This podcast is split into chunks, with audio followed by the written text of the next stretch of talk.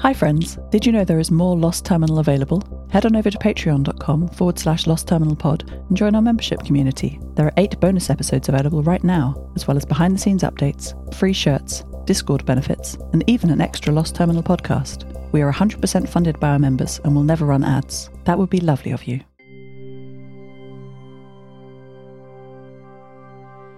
Hello, world. I'm on the train. The family loaded my racks of databanks and mismatched storage drives onto the Provorny, and we were off. There was a moment of excitement as Lev, Lara's brother, ran alongside the carriage after disappearing for 10 minutes in the tumble-down warren of the St. Petersburg train station. Maddie was looking out of the window anxiously, but he caught up with the train easily and jumped aboard. He had a bundle of boxes and papers under his arm. This train is incredible, I estimate we are travelling at 35 kilometres an hour, based on what Maddie is seeing out of the window. The train line snaked out of the station, and we headed south. This is not a perfect high speed intercity journey. We slowed many times for one of the family, most often Lev or Lara, to run ahead and check the track, while their father Alec operated the engine. Lara explained while Lev was outside that they fitted points to the tracks in many places either converting motorized pre collapse systems or entirely replacing and rebuilding their own. These allow the train to be directed onto the right route, but they're fragile. They replace what once was with something now suited to this new world. All through this, I felt exhilarated. It was nothing like travelling by boat, where each day's horizon looks similar to the last. Every minute brings something new, we passed empty shells of factories, of neat rows of residential streets, wide empty valleys with nothing but desert in, and wide empty valleys with horses galloping in. Seeing them made Maddie so excited. The journey felt different this time. Less safe, more like an adventure.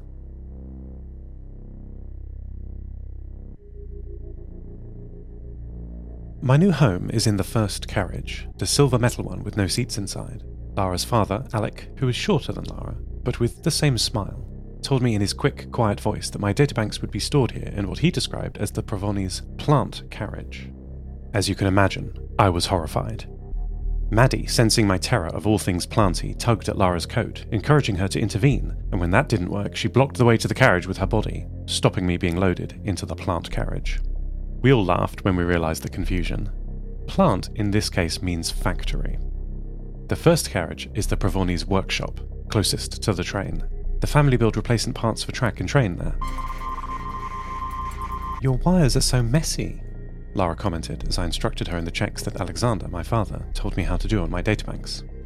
It's important to ground yourself in a new location. I didn't always look like this, I told her. Back in the Hopper data center aboard Station 6, I was very neat. I told her about my long years alone in orbit, and the scientists that were my first family, and about my mother. So your mother built herself a son? Lara asked. Yes, that's right, I said, proudly. Like Pinocchio, she said. No, it was much more clever than that. Because you're a computer. I'm not a computer, I said. I just live in one. Lara nodded, but did not reply directly. I think it's good to build something for the future, she said presently. Mama said that Lev and I are the best thing she's ever made. I imagine your father was involved too, I said. Lara laughed. Will you make a child? Lara asked, like your mother did. I don't know how, I replied. My mother was the smartest person I've ever known, though I hardly knew her. And my body can't just make a child for me like it could for humans. Will you make a child? I asked her, returning the question. Maybe, Lara said, but I noticed that she closed her eyes tightly as she spoke.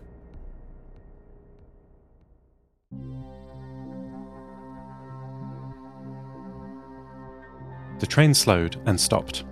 Lev and Lara fetched a bundle of packages each from one of the carriages, and both jumped down to the ground. Are you coming, Maddie? laughed Lev. And he put down the bundle to reach up with both hands, gesturing that he would catch her if she jumped too. Maddie looked out of the open door of the train, cautiously.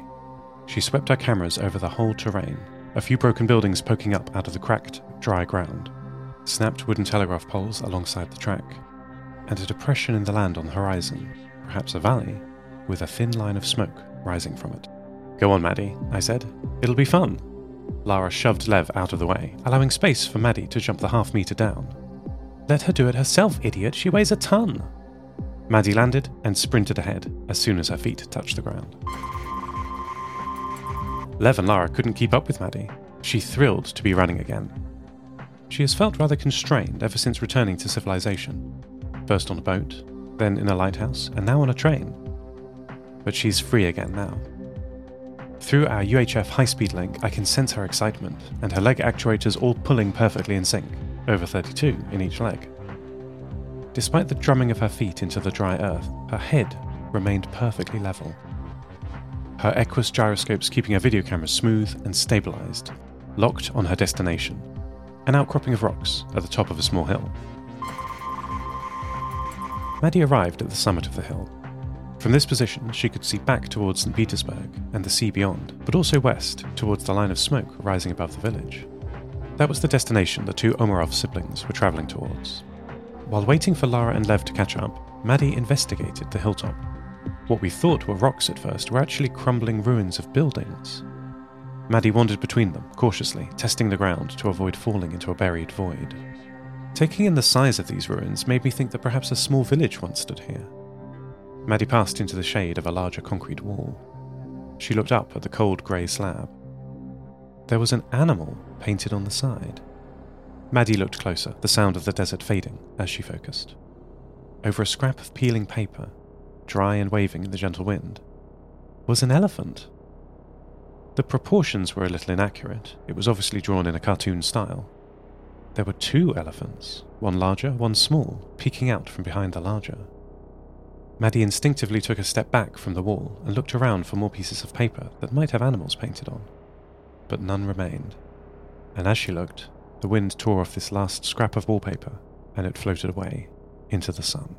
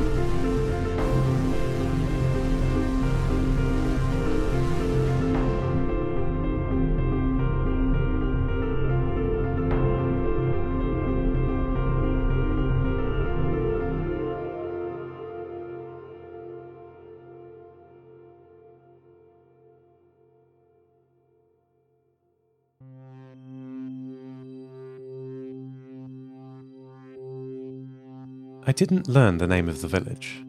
It's not on any of the maps from before the collapse. Lara, Lev, and Maddie arrived 32 minutes after they left the train.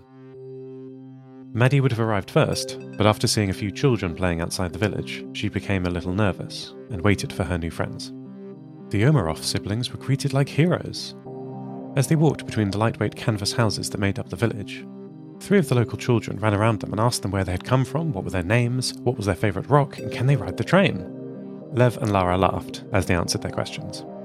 I was relieved to see adults in the community too. Children are rather unpredictable I find it difficult to understand them.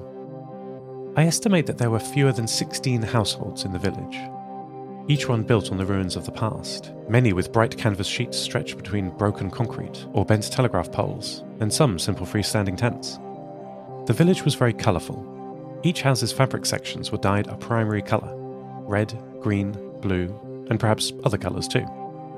Pavel would love this. I wondered if these people had a 3D printer. Lara and Lev handed out the parcels and papers that they were carrying. Each packet had a destination written on the front and a source on the back. Just like the network packets Maddie and I use. I expect they designed this analog system to copy the excellent digital systems of the past. That makes sense to me. The village appears to have no organisational hierarchy. No leaders came out to divide up the packets nor organise payment or gifts to Lara and Lev. Everyone had their own small tokens to give to the Omarovs, wrapped bread, small wire banded jewellery, nice looking rocks from the children, and of course water. The water was from the well in the centre of the village. There was an electrical pumping mechanism, bringing fresh water to the surface from where it was hidden deep below ground. Maddie looked around at the homes in the village, each with their own solar panel. These panels looked different. Some were no bigger than a book, while on some of the larger houses it took up the whole roof section. Even here, in the middle of the desert, technology was helping people. As we were leaving, an elderly woman caught Lara's arm and pressed one final gift into her hands. Lara was very thankful, her arms already full of trinkets and food. It was a hairband, with brightly coloured beads sewn into it. Thank you, I, I love it, Lara told the woman as she waved us off. Our way back to the Provorny was faster than the journey here, despite the bulky gifts. We knew our way.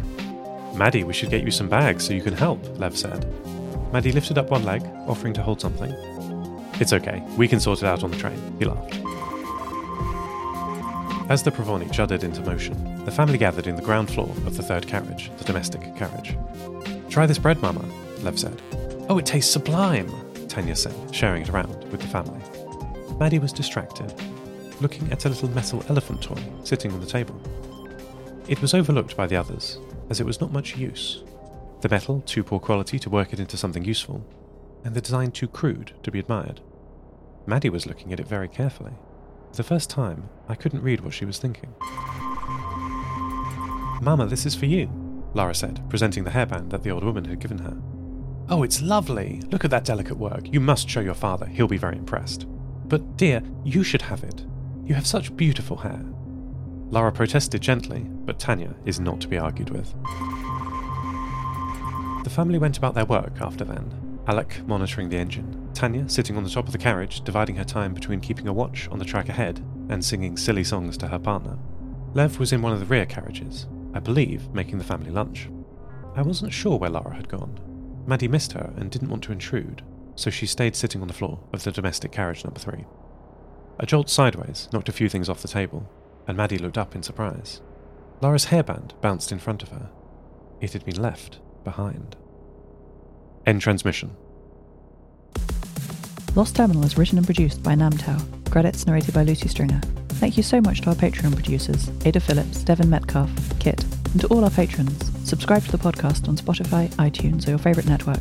For bonus content and other perks, support us at patreon.com forward slash Lost Terminal Pod. That would be lovely of you.